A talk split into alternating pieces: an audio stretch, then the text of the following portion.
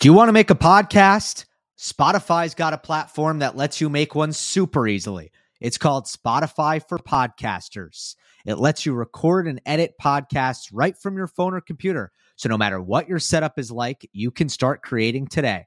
Then you can distribute your podcast to Spotify and everywhere else podcasts are heard. Video podcasts are also available on Spotify. You know, I love that. And I promise you, the other platforms don't offer that.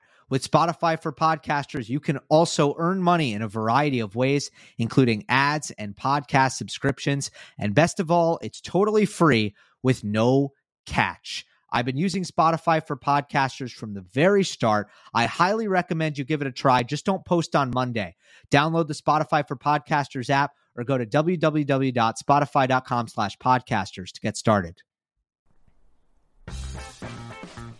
Welcome, everyone, to Monday Match Analysis. Today's episode is a conversation with Hall of Fame tennis writer Steve Flink in our traditional post major chat, which we have been doing for uh, multiple years now. And it's a pleasure to bring you the 2022 Roland Garros edition, where we really focus in on Nadal's title run and, and work backwards, mostly from the quarterfinal with, uh, with Djokovic getting to the Zverev semi and the Ruud final and uh, just kind of zooming in on what this means. A couple of other topics such as draws and if perhaps we should rethink how draws are done in tennis. Good stuff. Think you'll enjoy it. Uh, Steve is the author of two great books, The Greatest Tennis Matches of All Time, which I have over my left shoulder right now, and uh, Pete Sampras, Greatness Revisited. So definitely check those out uh, if you want to read some great tennis books. Without further ado, here's Steve Flink. We're joined once again by Steve Flink for our traditional post major chat, uh, which has been a multiple year uh, routine that Steve and I always really enjoy. I know you guys, uh, the viewers, always enjoy. And uh, this year, we're getting into Roland Garros 2022. Steve, thanks, uh, thanks again for being on. It's always, uh, always a pleasure. Gil, great to be back. Looking forward to, to talking about that French, which uh, there's a lot there's a lot to talk about, and and uh, I look forward. Why, why don't you get us get us started? All right, so let's start in the quarterfinal. I know that's that's different. You know, it's not it's not what we want. Uh, if if we're being completely honest, uh, you sent me an, an email when when we were talking before the tournament, and uh, you, you saw how lopsided the draw was, and it, it really did play out that way. So you know you got to look at and with all credit to Zverev and how that semifinal was going, you got to look at the quarterfinal as a pivotal moment for Nadal as as he comes through that match, beats Novak for the eighth time in Paris, and uh, ends up uh, winning his 22nd major and his 14th title at the French Open what do you feel like was the biggest difference between the 2021 Nadal Djokovic match and the 2022 edition? Yeah, the funny thing is, I see it largely, Gil. I don't know how. I'll be very interested to get your thoughts. As that was almost a reversal of psyches this time. That I watched Djokovic last year, and in the critical stages of that match, after he'd come back from losing the first to win the second, and it went to the to the critical third set tiebreak. And it was one of the great sets they've ever played. That he was having, he was really enjoying himself. There were times he was smiling, and there was a positive energy to him.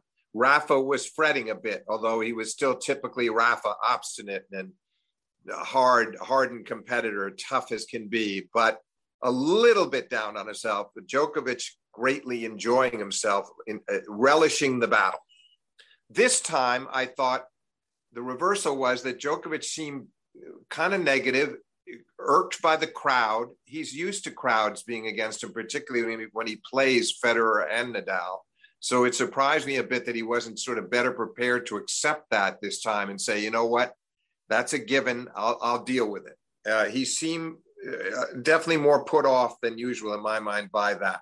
Then when it came, so that's the psychological analysis. Now, for the tennis analysis, I felt like it was a strange match in the sense that Djokovic, I felt, played uh, the first and third sets very subpar sets for him, and Rafa was terrific, and Rafa was utilizing that forehand down the line about as effectively as he ever has against Novak. And all all credit to him. He was the aggressor often in those first and third sets, and he deserved them. But there was an odd sort of um, I don't know reticence uh, in in Djokovic. He got it.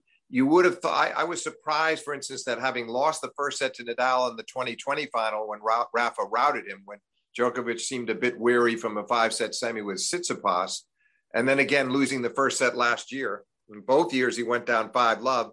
Last year, he worked his way back a little and made it a 6 3 set. But I thought this time he surely would come out of the blocks firing hard and making sure to at least stay with Rafa in the third set, in the first, excuse me, in the first set. And sure enough, long first game, he had a couple of chances to hold, didn't take them. And Rafa breaks him.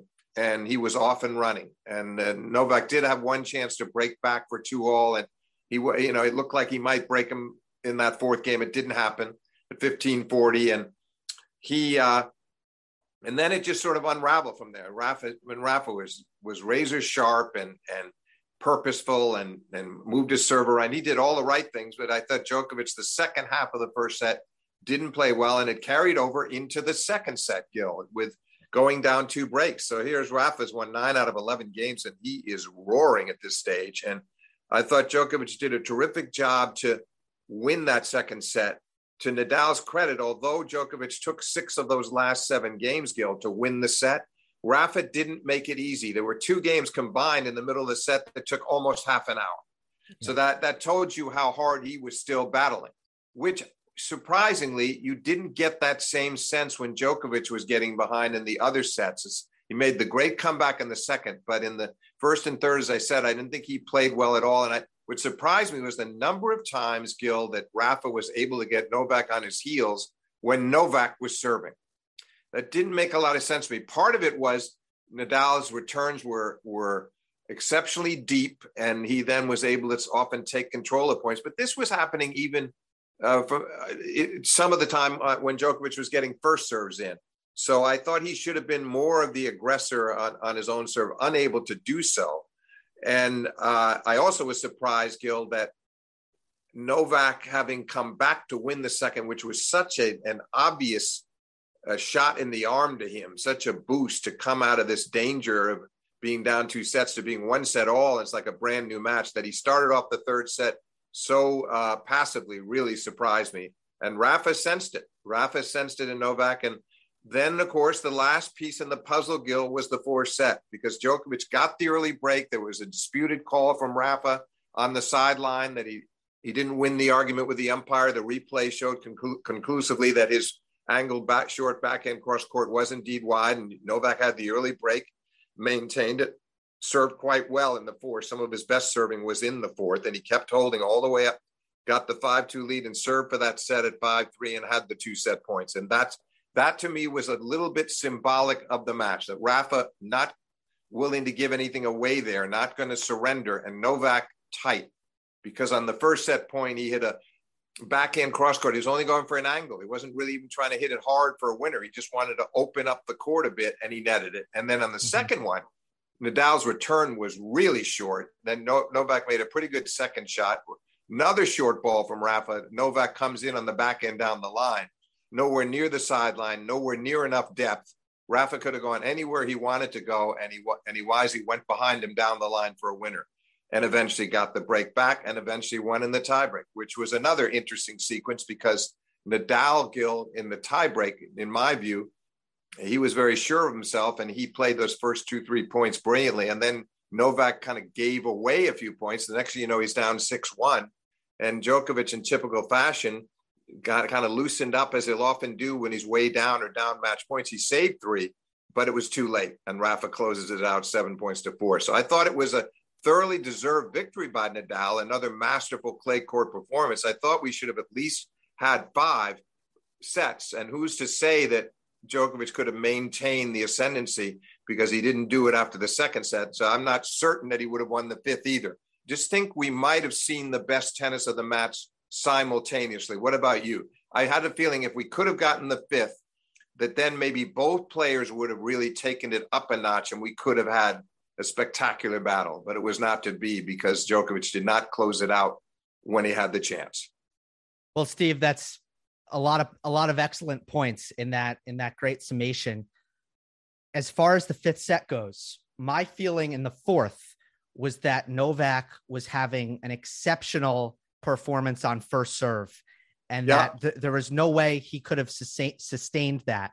So even throughout the fourth set, I, I, I wasn't shocked when Nadal broke Novak's serve at 5 3 because I felt like the way Djokovic was playing in the second set, hanging in there with Nadal in the rallies, I thought that was long gone. And even in the fourth set that he, you know, was was ahead in, he still wasn't winning from neutral. So uh, I at that time favored Rafa. I thought that he was just hitting through the court a lot better uh, with with more high margin aggression, and I I saw a lot of things that reminded me of 2020 in the slower fall conditions. This time yeah. in the nighttime conditions, where Nadal's power is, uh, I think, a big advantage for him when the conditions get heavier despite what a lot of people said leading you know coming into the match about about the I, conditions favoring uh novak Yes, uh, and a lot of people, you're right. Most notably, Nadal himself. The, it, it, emanated from his feeling that he wanted the day match, and I totally agree with you. And so does Ivanisevic. Ivanisevic, uh, Goran's, uh, Goran Ivanisevic, uh, Novak's coach, said made some interesting remarks about. First of all, and, and I agree with him on that too. He felt like there were many things to consider there. Like the nighttime conditions don't favor Novak on his serve. You talk about a lot of first serves. It's true, but he wasn't getting this as many free points as he would if they played that match at 3:30 in the afternoon. He would benefit from warmer conditions on his serve and in some other respects too. Uh, I think you're right. Oddly, the although the difference this time, Gil, was that that was a kind of a that was a route in 2020, and Novak was way out of sorts yeah. there. No played to a much higher standard this time, but some of the same problems and obstacles were there once more. I agree with you on that. I'm not sure what, how to feel about what would have happened in the fifth. I, I just don't think it would have been. Uh, many people would have thought that Djokovic having the momentum would, would have would have played a great fifth, and I think he might have. But I, I agree that Rafa was more self assured and confident in this match. The question to me is why I, I Djokovic in 2020, I had the feeling that maybe the Tsitsipas five set semi had him had taken away some of his energy that he really hadn't recovered as well as he needed to physically, and that therefore he was a little flat, and that that, that was the primary reason we saw a less than stellar performance from him. Just to expand on that point slightly, Gil, in 2020 final, yeah, I think we had a Djokovic who was well below par and a, a top of the line Rafa who was blazing through that tournament in the fall but that's the, the important thing about that tournament and that match is that it shows that for all of Rafa's misgivings about not playing in the day, and he feels he gets much greater purchase out of his forehand in the day because it bounds much higher, and he's a lot happier in in the heat. That he can play great under any clay court conditions, and and and that that that was a that was an interesting debate because in in, in the end you could really say that it didn't the evening conditions didn't favor either player and it certainly didn't help Novak on his serve. And as you pointed out so accurately Rafa was hitting through the court. He was penetrating more as a rule than than Novak was partly Novak's own fault I think. He needed to be more the aggressor get on top of the points. But Rafa let's face it Gil over the over the last 5 6 years you know across his 30s even before that he doesn't play the same way that Ra- the Rafa who won his first French in 05 or even 06 or 07. He, mm-hmm. to me, is much more aggressive and capable of flattening that forehand out some. Sure, there's still plenty of RPMs, but he hits it harder and more aggressively. It's a different purpose to it.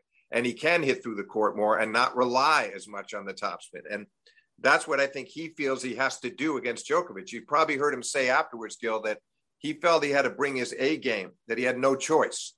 If he didn't bring his A game, he was going home. So I thought he played miles better. Granted, totally different type of opponent and not the same kind of big server than he had against Felix Auger Aliassime. I mean, I think it was a decidedly better performance than the five setter he had in the previous round. And that was stepping up to the occasion. Conversely, Djokovic, who'd been, I thought, almost letter perfect in beating Diego Schwartzman one, three, and three in the round of 16. You know, that match and really most of what he did in Rome and what he played at the whole tournament at Roland Garros, he was, I thought he was ready to play at a much higher level than he did against Rafa. That's what's so interesting about these big matches is you don't know necessarily who's going to step up. But I did think Rafa played the match to get back to your point he played it more on his terms, and Novak never fully found a way to combat it. It might have, if he could have snuck through that 5 3 game and converted one of those set points, that would have been a lift. And then maybe in the fifth, he would have taken it up a notch. Maybe. But Rafa was not going away either. So listen, in the end, eh, a great victory for Nadal. And in the end, Gil, to get back to your original point, that to me was the final because I think both players knew when they walked out there that already Zverev had beaten the kid, the kid being Carlos Alcaraz, and neither one of them really wanted to play the kid. They weren't afraid of him, but they were more fearful. Not to say that Zverev was not in sparkling form in this tournament, because uh, in that match with Carlos, especially, and then again in stages against Rafa, but in the end, you don't fear him on the big points as much as you do Carlos Alcaraz, who is a he's just so unintimidated and so uh, uh, such a great. Well, he'd shown it. He'd shown it from Miami and then winning the two clay court tournaments as well. That he's how rapidly he's improving and how undaunted he is by competing against the best. He would have relished playing Novak or Rafa. So my feeling was they knew the result. They knew that Carlos Alcaraz was gone. He, they both thought that in the end, in best of five, they were going to beat Zverev and they felt they, their chances were excellent against anybody on the opposite half of the draw. That's why I say the final, in many ways, was that quarterfinal, which is why I'm glad you started with it. Yeah, we'll get to the the draw in a moment. I have a I have a question to ask you about that. Uh, the the one the other thing I want to respond um, on in terms of the quarterfinal is that the energy because I felt that Nadal looked fresher in the fourth set as I mentioned, Djokovic was was winning, uh, but but it was short points, and Nadal tend would tend to win the longer exchanges. And I, I really felt like Rafa, especially down the stretch of the fourth set, had more legs. Um, and I was thinking about why, and this is something I, I didn't even say after the match, so I want to I want to say it now um, and see see what your thoughts are. I felt that the start by Nadal was the key to that uh, because he went up three love in the second set after winning the first. Novak knew he couldn't go down two sets to love, and the energy expenditure to climb back in that second set. You also mentioned the two games that took about 30 minutes combined was you know it was it was such an effort to get back in that set that it probably emptied too much of the gas tank um, for for Djokovic, and that's the only way I could explain uh, a player who obviously has really uh, strong strong endurance. And and last year in the fourth set, it was completely reversed, where Nadal's legs were gone and Novak looked fresh. Uh, I felt it was the flow of the match where Nadal built such a great lead that it ended up getting to Djokovic's energy by the end. Great analysis. I don't disagree with the word you said. I'd only want to add this, Gil, is that during that second set, when he did wage the comeback, Novak was letting his shots fly. He was really ripping the ball off both sides. He had Rafa on his heels. That was the only prolonged, I think, even more so than the fourth set, even more than the fourth, as he said to himself, I'm not going to beat him playing the way I played. I've got to hit out freely. I've got to hit winners. I've got to open up the court. And I really essentially have to blast Rafa off the court. And that was the only time that you saw some close ups of Rafa on the screen, Gil. I, you probably noticed it too. Only time he looked remotely discouraged. There were looks on his face like, how can I stop this? What am I? What am I supposed to do about this? He was amazed by some of Novak's shot making. But you're right, it took a lot of energy. And it gets back to my earlier point to you that it also meant Novak had to fight his way through some really long deuce games there in the middle of the set that did consume that uh, essentially half hour span, so that that it was not a typical six four set.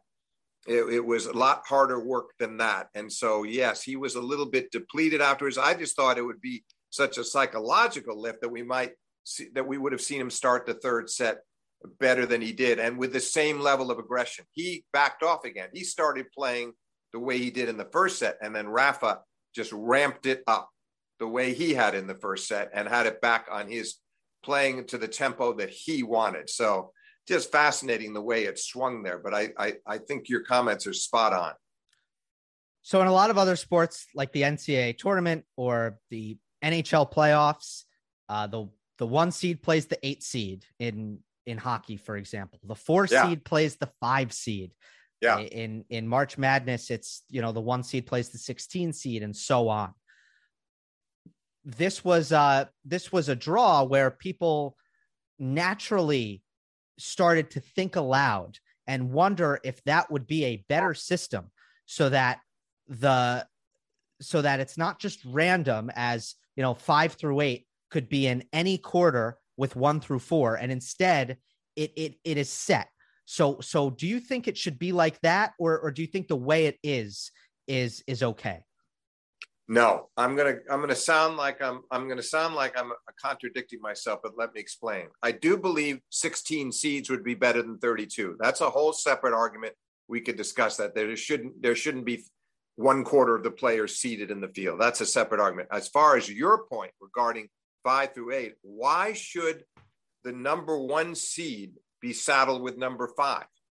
and it, it, doesn't make any sense to me that you know you're not actually being rewarded for being the number one seed. And and why should the player rafa in this case as the number five seed above the six seven and eight seeds get the worst deal from his end to have to play the top seed? No i think your way is much better. It should be one versus eight two versus seven three versus six four versus five. So that along the that i would much prefer that because then i think you the rewards are there for where you are in the seedings but having said that, I would also add, Gil, that I think it was a terrible injustice. You had the player who at that point was a 13 time champion, who happened to be have some struggles on the clay court circuit, and only played two clay court tournaments.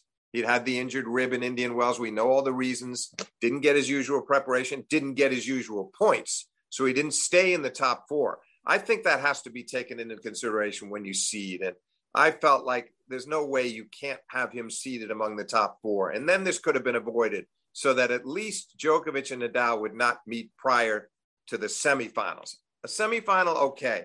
Quarterfinal, too soon. So I, I felt that that was a real injustice and that Djokovic paid a price as well as Nadal, obviously, because he was the top seed and had the misfortune. But they, they shouldn't have had to collide in the quarterfinals, in my view. What, what are your thoughts on that? For a little while, uh, and I've been asked about that actually for a number of years. Um, in when you know about the seedings, and for a while I was concerned that if they did it that way, we would see the same quarterfinal matchups over and over again. Then I I ran the kind of simulation. And I looked across multiple majors and I actually went to see if the matchups would be repetitive. And the result was that they they really would not be that there was right. a, occasionally Roland Garros to Wimbledon you would get repeat uh, but but that it really wasn't too common. So uh, more and more I'm now coming around to the the I, I don't even know that we have a name for it the I guess symmetrical seating of the top yeah. eight yeah. right yeah so yeah. I I'm I'm there. You know, I I would be I would be happy with the change. Yeah, I just thought that was a shame because we knew we were going to lose one of them. Djokovic had been coming into very good form uh, after a terrible clay court uh, uh, start to the clay court season in Monte Carlo, but he gotten better and better with the final in Serbia and then the lost to Carlos Alcaraz in a in really one of the best clay court matches of the season in a final set tiebreak in Madrid, and then he wins Rome. So he's really coming around. Rafa is Rafa and always rises to the occasion at Roland Garros. So somehow the notion that they would meet in the quarters, it, it, it, it left me really unsettled. And it was bad luck because obviously the, it could have come out very differently, but I don't even think there should be a chance that it should happen. unfortunately, it did, and and we had the most eagerly awaited match in the tournament prior to the semifinals. So it made, it made the rest of the way something of a letdown. Although Zverev gave Rafa a surprisingly big fight under the roof, with Rafa sweating profusely. Yeah, and uh, Rafa really needed to bail himself out, as you know, from six two down in that tiebreak in the first set was critical, and then after after that string of service breaks when they had eight out, out of nine games of service breaks, you had Zverev serving for the second set at five three and throws in three double faults, which was really unfortunate. And, and then, of course, it all ends with that awful injury of uh, for Zverev that forced him to retire, which was a shame. And that was another pivotal moment, uh, Gil, don't you think? Because they've been out there for over three hours. So if Zverev happened to win this, I don't think he was going to win. By the way, I thought he really had to win the first set, in my view and that even if he'd come back to take the second in a tiebreak, if they'd been able to play it, I think Rafa over, over would have eventually won. We'll never know, but he, he certainly would have had to have been out there, Rafa, at least probably another hour. And if it got, if Zverev had taken the second set tiebreak, he could have been out there a couple more hours, and that could have taken a lot out of him, you know, because he was because of the heavy sweating and the perspiration. He would have been really depleted. Uh, we, we'll never know, but that was clearly a big break to get off the court in less than two sets and just over three hours uh, when he was having a, a, mighty struggle with an inform uh, Zverev. Yeah, that was a case where I thought the conditions really hurt Rafa. Right, um, right. I mean, right. Zverev didn't seem too bothered by the humidity. No, he didn't. And and, and Nadal not only was the the sweating um, an, an issue for him, which I've seen I've seen before. It's usually not a good sign. The last time I really saw it was against Shapovalov in Australia, where where Rafa was far from his best. You could see, even though he usually sweats a lot, not that much. Um, and his ball, uh, unlike in the Novak match where his forehand was extremely damaging, in, in this match he he wasn't playing close to the lines and was uh, rarely, it was really Zverev on the offensive more often than not. Now, Zverev made plenty of mistakes. Rafa did not make a lot of mistakes, uh, but there were points where it felt like Nadal was actually Zverev's passenger um, in the match. Now, with that being said, um, I, you know, Nadal was in a perfectly okay position to win the match. Um, obviously, having won the first set with his best tennis of the match when he needed it. Uh, his forehand came alive at the end of the tie break. He hits the incredible passing shots, two of them, one to save set point, one upset point. Uh, so so he's clutch and, and Zverev isn't, and that decides the set. Um, and in, including the second set when when you mentioned Zverev's poor service game, uh, serving it out. But if Zverev won the second set, I'm afraid because of those excruciating conditions where the court speed, Steve, was as slow as I've ever seen. I've just I thought the way the clay must have been so damp and yeah, right, the ball right. so heavy. I mean, yeah. it, the ball just was not moving. Yeah, um, and that and that's where you're right, and but that's where Zverev is remarkable because he's so strong and right. Backhand is just plain sound. His backhand is terrific, and when he's controlling the forehand, which he did most of the time that day, he re- he really was able to be uh, make the more penetrating shots, and he did have right. Rafa really backing up. I, I, no doubt he handled the conditions much better, and he also looked surprisingly fit. He looked like he could have gone a lot longer himself, uh, uh, Sasha. So it, it, would have been interesting. But I, I, I guess what I'm saying, Gil, is I don't want to be come across as mean spirited because I have great regard for Zverev winning two year end championships and all the Masters 1000s that he's taken and just the gifts of his game. But I do not trust him in the crunch at these majors. And he almost let it get away against Alcaraz. He was destroying Carlos for two sets. And then he loses the serve at the end of the third. Okay, fair enough. Then he serves to the match in the fourth and tightens up again. Yep. And finally covered from set point down to win the tie. But if that match had gone five, I don't think he would have won. I think that's where he worries me is the the psychological competitor is fragile, not the physical competitor but the psychological one. And therefore, I wouldn't have trusted him, even with even with your making those good that good case for why he was doing so well. I still would have liked. That's why I think he had to have that first set. and it was a big blow. And I give him credit for not folding in the second, but I yep. wouldn't. Oh, I still believe in the end, Rafa would have won. It's just a shame that when you get a semifinal of that importance, that we couldn't finish it off. On the other hand, it was probably the most poignant match of the tournament, Gil, to see him come back out on the court on the crutches, shake the umpire's hand, hug Rafa, who's right behind him. They both were so uh, classy in the way they handled that situation. And it, it was particularly impressive from Zverev, who's heartbroken at that point. Yeah, I agree. You know, it was actually, even though the Djokovic Nadal match was the most uh, important stage of the event, the most memorable was uh, the, those very in- unconventional three hours, Steve, from the yeah. conditions yeah. to the way the, the match was being played. I think, you know, both players, even if Zverev was handling the conditions, it still, it still was, you know, it still affected, I think, the tennis uh, overall negatively for both players because of how slow it was, um, which we saw with Zverev not being able to hold his serve.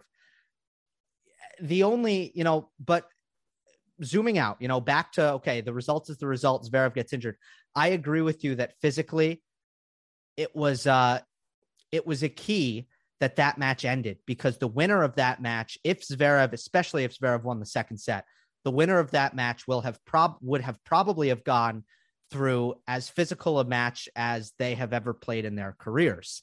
And it sounds like hyperbole, but it's because of the conditions that just made it so, so uh, rigorous on, oh, on the players. That's not hyperbolic at all. It's accurate. Yeah. I mean, three hours, two sets. It, it was just uh, not a, a normal circumstance. But I so, just wanted I just wanted to add one thing to your analysis. You're so right that Rafa's forehand came true when it needed to. It was brilliant in the tiebreak. In turn, Zverev, he wasn't quite sure. I mean, okay, Rafa aces him on the first set point at 6 2. Nothing you can do about that. He went wide to his forehand, surprised him. But then Sasha tried that serve and volley. You know, I mean, uh, Rafa made a great forehand pass. Ra- Sasha tries a serve and volley and didn't miss the backhand volley. He, uh, you know, he was just a little uncertain. And I felt like the, that backhand volley that he missed long, he shouldn't have missed it. And those are those are openings you can't let get away from you. But obviously, Rafa made it tough on him, and also came up with those spectacular winners. And uh, all power to him. He said it was something of a miracle, which was modest of Nadal, but it certainly was a spectacular comeback. Yeah, you're right. You got to make those volleys, and uh, the uh, I I also go both ways on the approach shots, right? I mean, Nadal has great anticipation hits perfect approach shots, but at a certain point, when you get three approach shots, you got to win one of the points, uh, right? I mean, I just in terms of, I mean, you know, again, Nadal's anticipation is great, but he was. You're saying Sasha's got to win one of those if he comes in like that.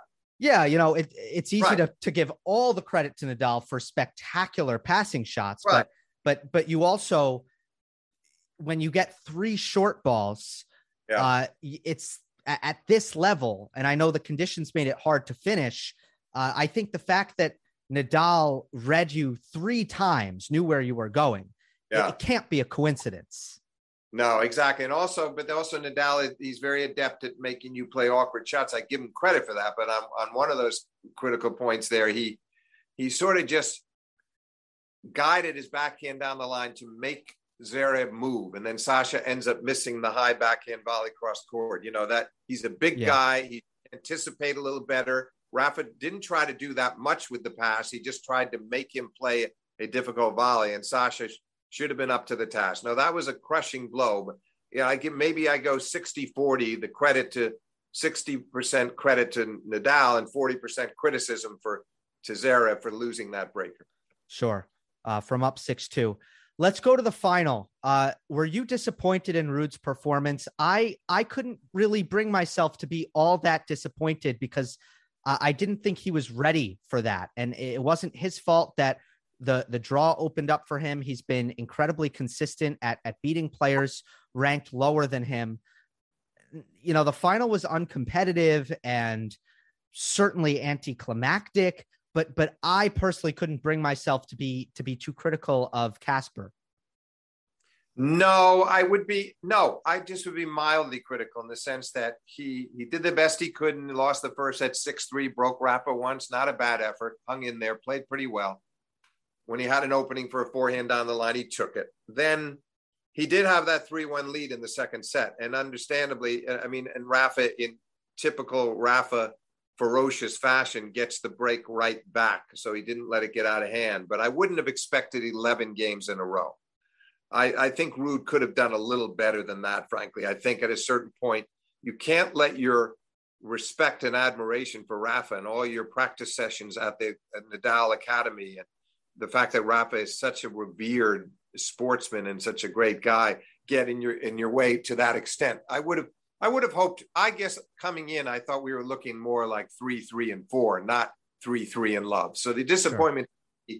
was the third set semi surrender. I'm not saying he did not tank by any means, but his attitude was he was very uh, resigned to the defeat by then. And I thought we, we should have seen a little better out of him in the third. And Rafa sensed it. He pounced what can you do? There's another guy named Federer who had something similar happen to him in the 2008 final when he lost to Rafa 1 3 in love. It was even worse than this, but it was the same deal. The love set came at the end, and Rafa is capable of that. But that's my only criticism. I, I thought Ruud did very well for all the reasons you cited. It's his first final. They did a great job to get to the final, played a nice match against Cilic, had a nice win over Holger Rune. There were a lot of nice moments for him in this tournament. I, and I think Rafa's right. The future is bright for him, but I hope he'll learn from that and become an even grittier competitor. And I, I suspect he will. With the longevity that Nadal, Djokovic, and Federer have uh, have all achieved, you have examples, and I think this, you know, this one is more extreme than any of the other examples where Rafa's dominance in Paris dates back to 2005 Ruud yeah. was seven years old. Yeah. I mean, yeah. you got to think that psychologically, it plays a role that that Ruud has spent his whole life admiring and even being a fan of of Rafa. Watching him win these finals, never loses one, and now he's the guy on the other side. Yeah, no, I mean, that's I, there's nothing like that that that we've seen, right? No, it's true. It's an unu- unusual circumstances, but that's part of being a great professional, and that's part yeah. of what could take him to into the top five, you know, what what might get him, say, a year-end top five position instead of top ten is, is that attitude, that sense of okay, the friendship ends. I mean, look at Rafa; he's ruthless on the court. He's a great guy. He's extremely likable. He's he's uh, he's he's so humble and uh, afterwards, and the remarks he made about Ruud. But when he's out there, there's no nonsense. There's absolutely no nonsense, and he, he's a killer on the court. And that's really what they need to learn from him. That's what a Ruud has to learn from him. Okay, we can we can laugh a little after the match, and we can uh, show our respect for each other there, and and and our camaraderie, and and uh, just in, enjoy whatever friendship we've got. But while we're out there, the lines are drawn. And Rafa is is exceedingly good at that. Yeah, there um there's a little bit of killer instinct that that Casper is developing, uh, but but I don't think it's there yet. And and Nadal, no. uh, Nadal on on Sunday in in French Open finals. I mean, it's it's almost a sure thing that he's going to bring his best.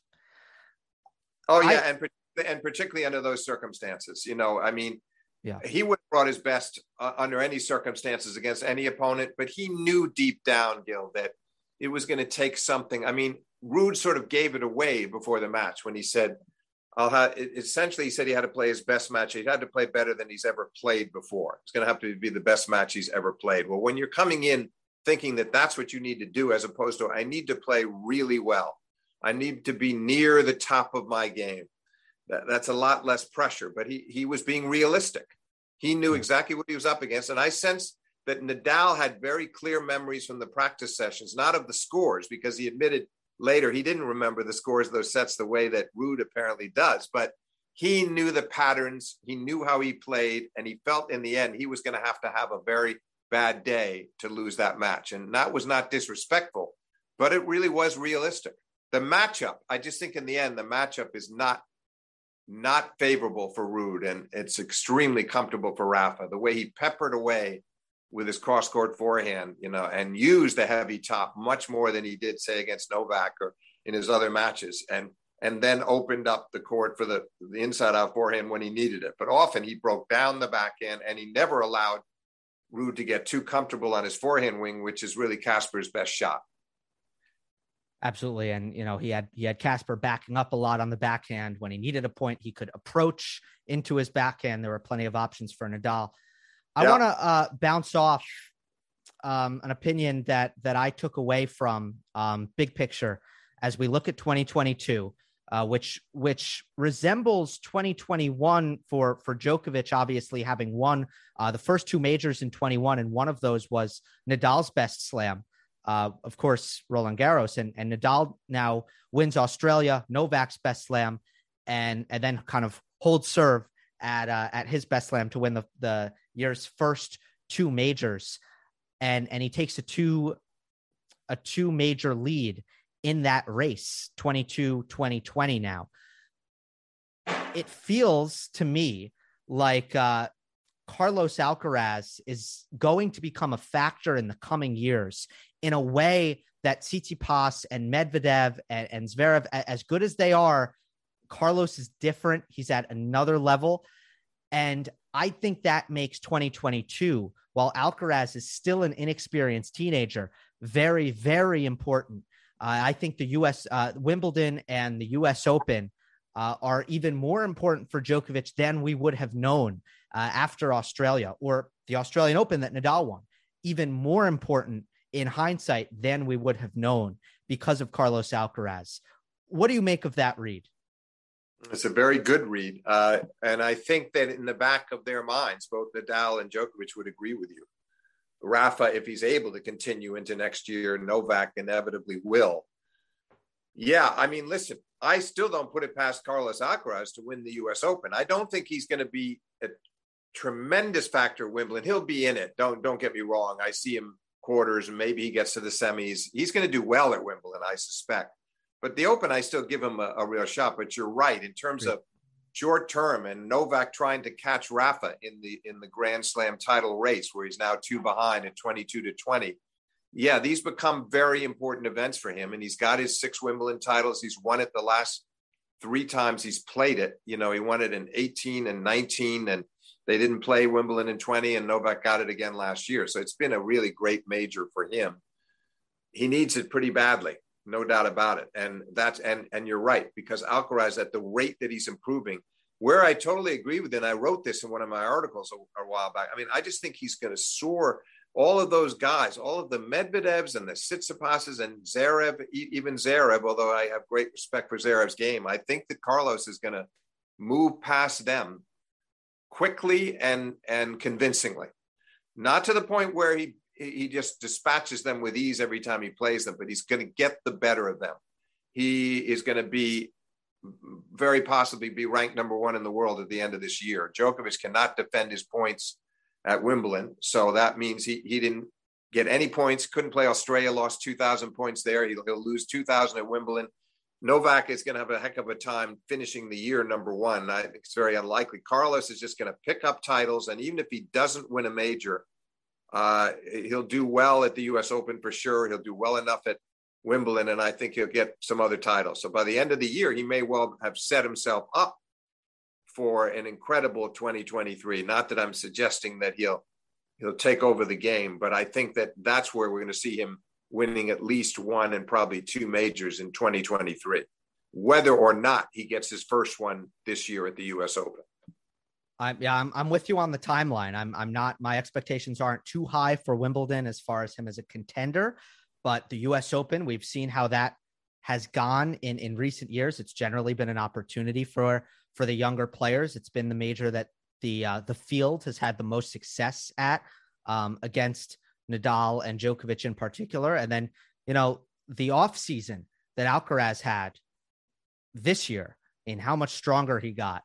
Right, uh, right. If he can, if he can do anything close to that again, um, in in the training block that he'll get in December, then uh, he will ascend to to heights that are going to be uh, a, a, real factor in in every tournament. I think in in 2023.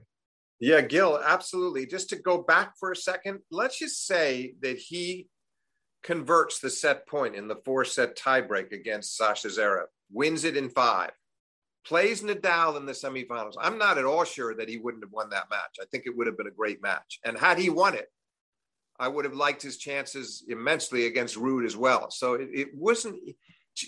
You look back on that and realize he actually could have conceivably won this tournament, despite the early round scare against Ramos Vinolas, saving the match point. Just another example of his mettle and his capacity to compete under extreme pressure. And then he rounded into very good form in his next two matches and finally lost a tough one to Zara. But no, I think, you know, he could, under the right circumstances, could have even won this one. So uh, it's going to be fascinating to follow him. And, and if, if he surprises us with a great Wimbledon, then that's all power to him. That would really show us something because he doesn't have much experience on the grass. And you wouldn't think it's the best court for him right now, even under the slower conditions that Wimbledon has been played in these last 10, 15 years. So I, but I, but then once Wimbledon ends and he's out on the hard courts, I expect some big things from Carlos in a Cincinnati or, or Canada, and then to make a real run, serious run at the U.S. Open title. As far as Wimbledon goes, there is uh, no concern for for uh, for Novak. I think at the moment based on what we've seen from him on the surface, uh, he'll he'll be the favorite, and it's the tournament that I feel like there's the most distance between him and and everybody else uh, at Wimbledon, where it's almost hard to conceivably come up with a number two, uh, especially if if Nadal can't play. Uh, do you have any thoughts on Nadal's foot? You know, other than than what he's said which is that it's all gonna it's gonna be about you know the pain. He's not gonna do injections in his foot again for Wimbledon. He refuses to go that route. Uh, it's gonna you know it depends on the treatment and and we'll see what happens and if he can play or not uh, with the with the Grand Slam, which feels you know not like a particularly strong possibility, but certainly still in play. Uh, he heads into Wimbledon, where where Djokovic is going to be the favorite. Yeah, if Nadal, if this plan of his works and he is able to compete, and that's a big if, but if he's feeling good and the foot is not a factor, he's not having to get, he, he, as you said, he will not go through Wimbledon taking inject, injections like he did in Paris. He's got to be ready to go without that. And let's just say that scenario plays out.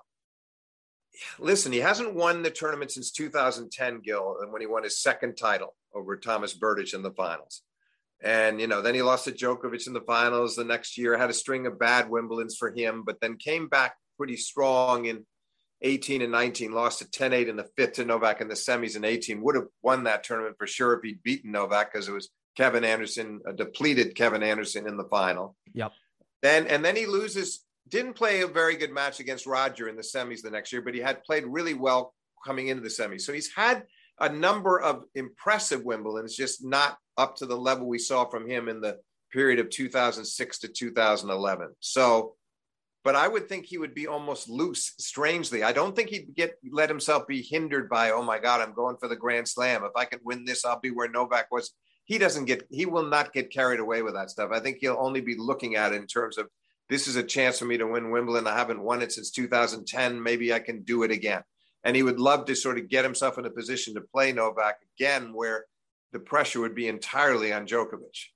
But all things being equal, Nadal there or not, a healthy Nadal there or not, we're probably not going to have Zverev. I, I'd be surprised if he's ready to come back from his injury. Medvedev, Medvedev, another big server who could be dangerous on the grass, will not be there. So I think that that makes Novak an even more clear favorite. The question is, is he is he normally he, he he's he's good with those with those types of conditions. He, he, can handle being the favorite. Right now, he's feeling a little extra pressure, I think, because it's he, it looked like he was ready to pull away. He almost wins the Grand Slam a year ago, and he loses a, to Medvedev in the finals of the U.S. Open, one match short. And we all know about what happened in Australia. And then he has this disappointment against Nadal in Paris. So he has not won a major since Wimbledon last year. So, you know, it may, might make him a bit anxious. On the other hand, I think he's going to be uh, extremely eager to come through there, and he is really comfortable on those courts. So he has to be the clear favorite.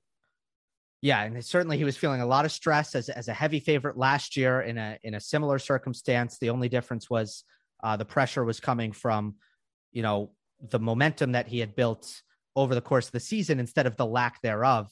Uh, but but I I agree with you. I think that's a good point about how he'll be feeling about how important it is. Uh, he does he is in in good uh, position to to attempt to uh, to handle that.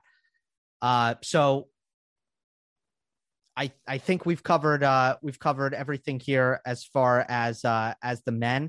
Uh, let me let me mention uh, bring bring Iga Swiatek into the conversation before we we wrap things up. 35 wins in a row and somehow it doesn't it's at no point has it felt all too surprising given how much better she is than uh than seemingly everyone else at the moment. What has impressed me more than anything is the psych is the psychological side. She does not appear to be bothered by the weight of pressure and expectation on her no, I mean, there was one moment in the middle of the tournament, she dropped a set, you know, she looked anxious for about seven or eight minutes. I then agree. that was it. Then she turns the corner and wins the second set and never looks back. No, I, I think it's very impressive. Makes me a little sad that Barty decided to go. I would have wished we could have had a nice rivalry brewing with them right now. And I wish Osaka would get back into the mix. But your, I think your assessment of of uh, Iga is really excellent, and and I, I it, it isn't surprising, but that what a compliment that is to her that we go out we anticipate every match of hers, and we'd be surprised if she didn't find this level right now. So I want to see if there's any sign of instability on the grass. I don't suspect there will be. I think she can handle the lower bounces. I think her game is well equipped to handle any kind of court right now. She's built up a lot of psychological capital and she she believes she's the best in the world and clearly is. So if she doesn't win at least one of these next two, I'll be shocked. I mean, it may be asking a lot of her to sweep through Wimbledon and the Open, but surely she's going to win at least one and go deep into the other. And uh, you know, she's what the women's game needed in many ways. As I say, I regret the lack of a rivalry and Barty being gone and and Osaka not the same Osaka yet. But she's a dominant number one. I've been waiting for this for a long time. I, I think that, that there hasn't been enough continuity and that she's going to bring that a, a, a, new level of interest to women's tennis w- with with her domination because there there still will be other players in the mix, but people now are focusing very sharply on her and deservedly so.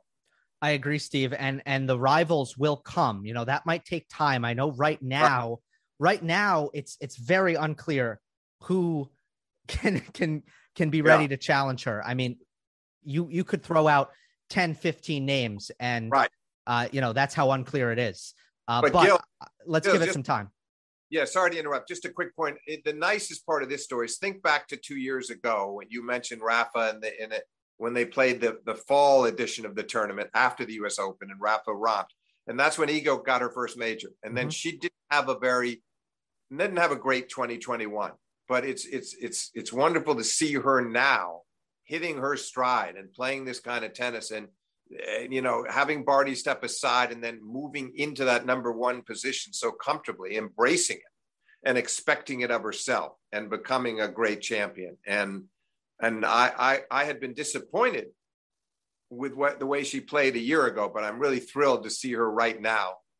Uh, you know, playing the best tennis of her career, and and we know she can there's there there are facets of her game she can improve. She will get even a little better than this. So I think she'll be ready to deal with that competition when it comes. But it'll be fun when we have two or three of them maybe who demonstrate that they can be authentic rivals to Iga and, and give us some great semis and finals at the majors. I was uh so I was just getting ready to just uh you know say say bye and promote promote the, uh, your last book, Pete Sampras' Greatness Revisited. So Pete won one, right? He won the first, the U.S. Open. He was very young. Then he took a second, right? He took a little while to just get back yeah. Yeah. into being done. Is it a similar pattern you saw with just Iga's rise? I think you could say that. That's very true. He won the 90 Open. He was 19. It was shocking to a lot of people. He was seeded 12th, the youngest champ, male champion ever. And he went through at Lendl in a five set quarter, and McEnroe in a four set semi, and Agassi in a straight set final. It was a spectacular uh, breakthrough moment for him. And then the next two years were tough. And two years later, he was back in the finals of the U.S. Open and lost to Edberg. And that match sort of changed his life permanently. But but yep. yes, 93, he was ready to embrace it. That can definitely mm-hmm. happen.